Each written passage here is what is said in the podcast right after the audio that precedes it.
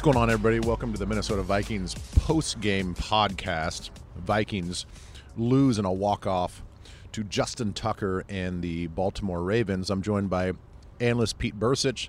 Pete, I got uh, just one basic question to start this whole thing off: is how do you explain that? Uh, it's getting harder to. Yeah, I think each and every each and every one of these, and you know, normally normally stats mean things, and I, I've never seen a team. I don't, know if there has ever been a team that was plus two in the take give, one of which was in overtime, um, that had a kickoff return for a touchdown and a successful fake punt that didn't come away with a W. You know, and and so what is it? And you know, again, it's almost a entire half of a game where the offense was really dormant well, and the thing is, when you mention the special teams, we came into this game, everybody talking about the Baltimore Ravens historically for the last, you know, 10, 15 years have dominated special teams largely because they have a Hall of Fame kicker and they got a pretty good punter for a lot of those years. But their special teams units overall known as one of the best in the league. So that was the, the other third phase that that we had to come out and win. And by and large, we did that with the fake punt, the kickoff return for touchdown by Kane.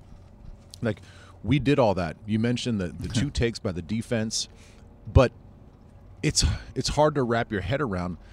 Did the defense do enough in this game, considering for mostly conventional run game they stopped. Lamar had all those scrambling yards.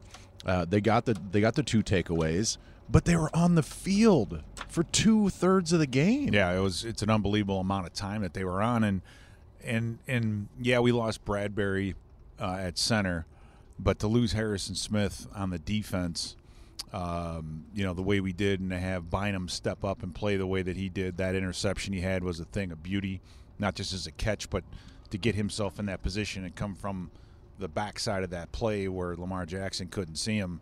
That was uh, that was an amazing play that he made. So uh, Anthony Barr, just being a smart football player, recognized the cut block was coming. He stopped his feet, jumped up, tips the ball up, and intercepts it. And you know, I think both between those two turnovers, it added three points. And you know, you looked again. We talk about the Dallas Cowboys and how many point, you know, a quarter of the points that they had been putting up were off or as a result of turnovers.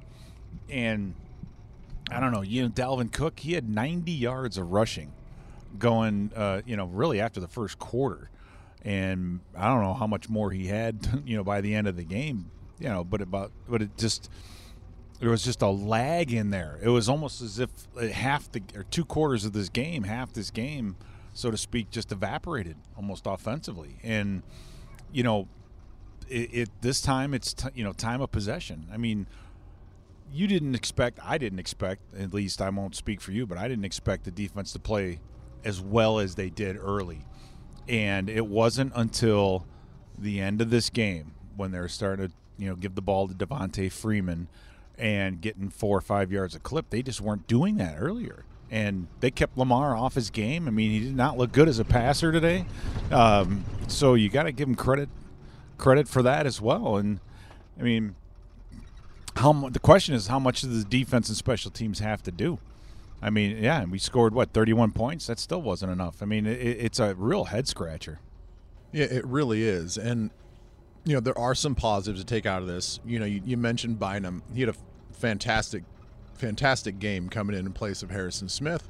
But then at one point in time, and actually several points in time in the course of the game, because of injuries or defensive line, you know, you got DJ Wonnum out there, Blake Lynch, an Armon Watts, a Kenny Willekes, they're yeah. all out there. Yeah. Josh Metellus getting in at the end, of the yeah, corner. Metellus essentially at the same time. Like the youth of this defensive line, they played their asses off against a team that is ground and pound. They go a lot of heavy personnel, 12 personnel, 13 personnel, 300 pound fullback.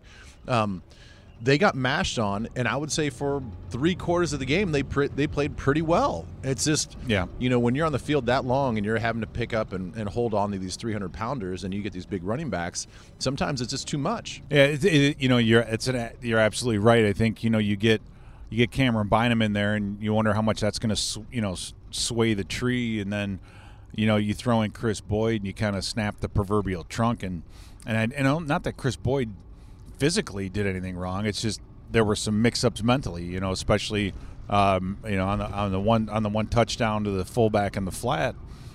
You, you know that is something that they have to work out. So. Um, yeah, it, it's it's it's it's like I said, you can push a tree over so far before it topples over, and you know by that time, you know things things had kind of gone the wrong way in that respect. But you're right, the guys that got the opportunity overall took took full advantage of it, and that is, uh, you know, for us. I mean, that's that's good. It bodes well for the future. It gives us a lot of depth at the position. Um, you know, losing Danielle Hunter last year really, really changed this defense, and I didn't see that much of an effect on it today, or as much of an effect on it today. What do you make of the offense this whole season in the second half? We can generate points, we can generate momentum when it comes to scripted plays coming out of the game, the first 12, 15 plays, a, a series or two. And then by and large, the first half is decent. The second half is just atrocious. You know, after after that kickoff return for touchdown, there was a point in the middle of the fourth quarter where we had 13 offensive yards to their 215. Yeah. Do you see it as play calling, execution? I know it's probably somewhere in the middle, but I don't have any answers for how them how, how they can get more productive in the second half. How well, do you see it? I think the first thing to, the first thing you have to do is figure out this lost yardage situation. And by lost yardage plays, I'm talking about penalties and I'm talking about mainly lost yardage runs. And early on in the game, we didn't have any of that, but you can kind of see it. It's like a, you can feel it. It's like a snowball effect. You know, you get first and 10, you might get three or four yards, whatever, but you get a penalty, it pushes you back. Um, a tackle for a loss pushes you back. We struggled on third down a week ago. We were a little bit better today but there were too many third and longs. And when you're facing a Baltimore defense that's just looking for an excuse to blitz, just looking for an excuse to get after you, you put yourself in. You know, there's there's the age old adage. You know, third and seven plus is when I can start zone blitzing you because even if you throw hot, we should be able to rally, make the tackle, and make you punt. But when you're talking getting to third and 10, third and 15, you're just giving the defense way too many opportunities to give you different looks, to throw different things at you you're taking the pressure off the wide receivers, or I'm sorry, the corners and the safeties and everything else that you exploited earlier in the game, and and and and you just you're, you're just not getting. You just you have to find a way to move the chains. We're not talking about throwing up, you know, touchdowns after touchdown. We're just talking about moving the chains, the time of possession, all these things because it's it's just amazing to me how we go from feast to famine. Well, feast of famine for my last question for you is Dalvin Cook. You know, there was this a little bit of a push this week as the Vikings were getting ready to play the Ravens that hey, they need to get the ball to Dalvin a little bit more, more than they did in the Dallas game. He, he rips off a 66 yarder on third down in which Klint Kubiak calls a great play, a toss to the right, versus uh, what he saw as a tendency for them to, to inside blitz.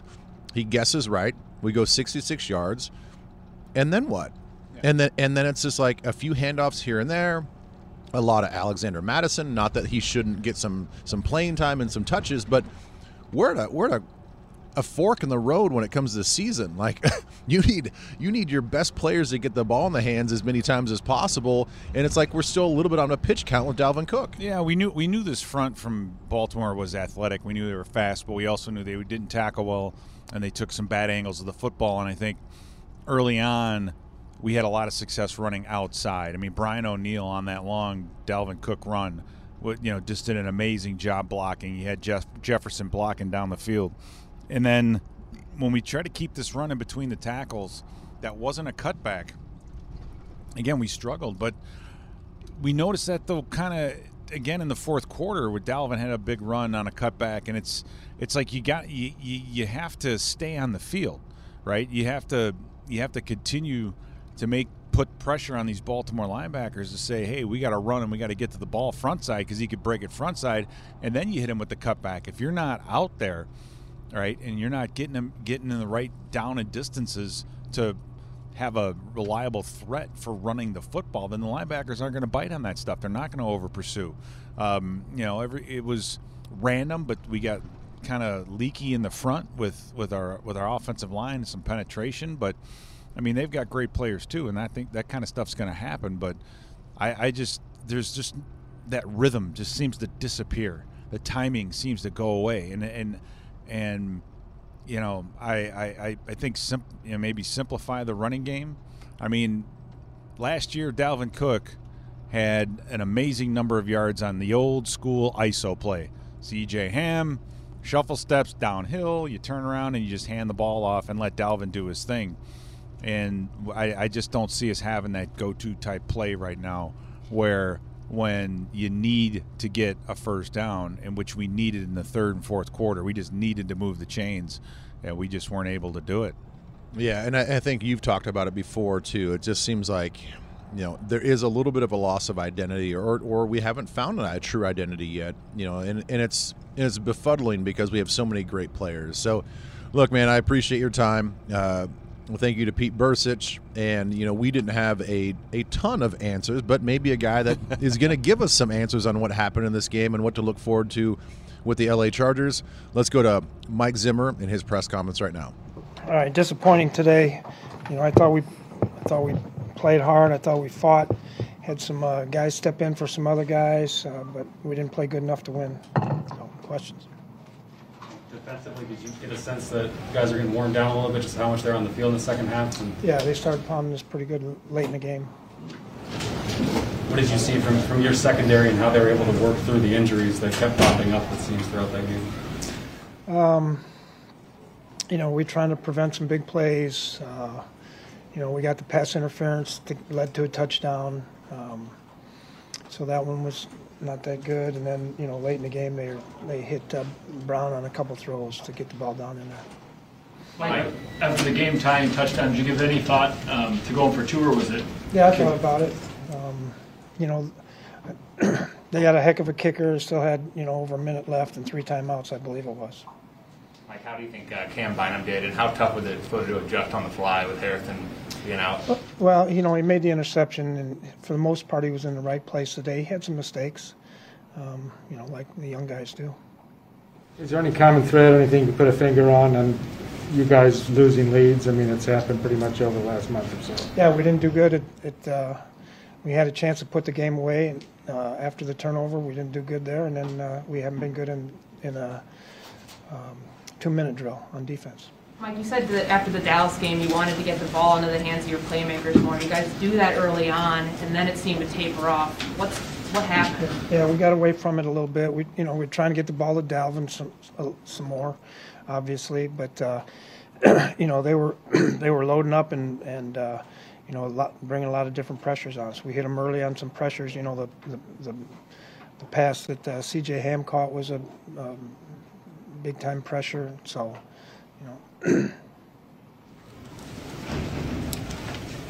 Like with Harrison Smith, do you know if, if he's already ruled out next week, or do you have any idea? sure he is, Yeah. Like, how tough or frustrating is it on the sideline when the time of possession and, and offensive plays is as lopsided as it was?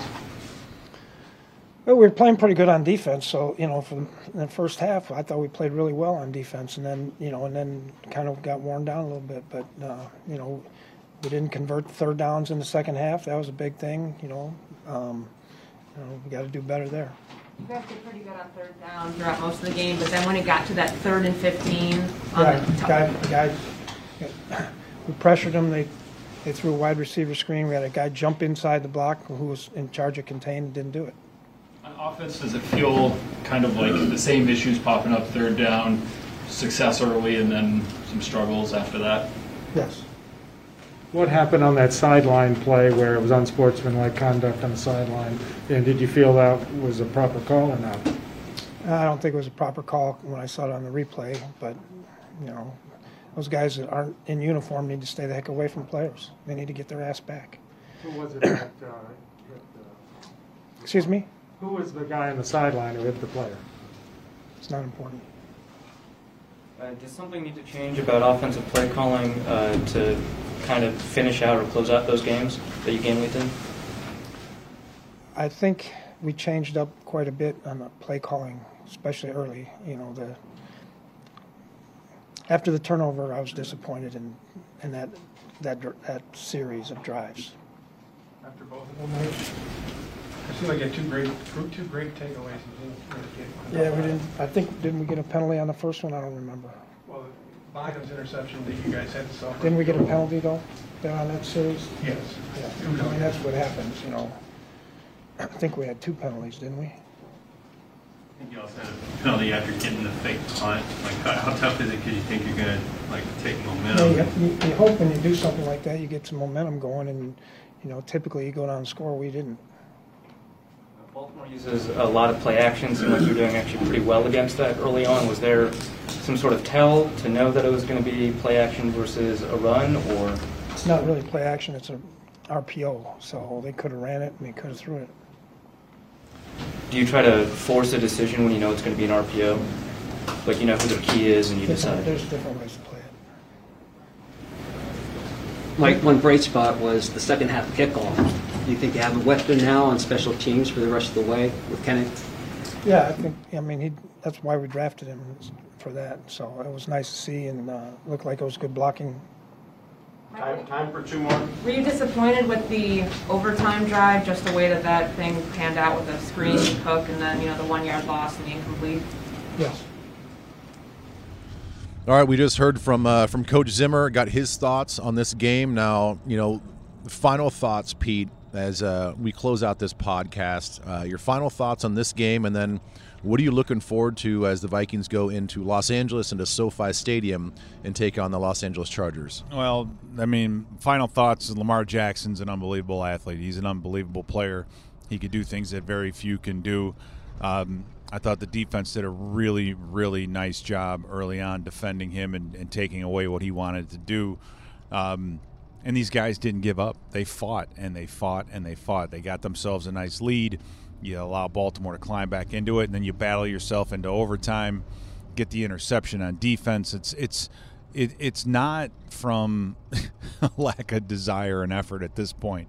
It's uh, it's execution and some other things that are, that are really getting in the way. So, you know, tip of the cap to the, you know this team this week and just hanging in there and battling and, and doing you know as much as they possibly could. The guys that were called upon to play went in there, did their jobs, battled, and and uh, there's no there's no lack of effort on this squad.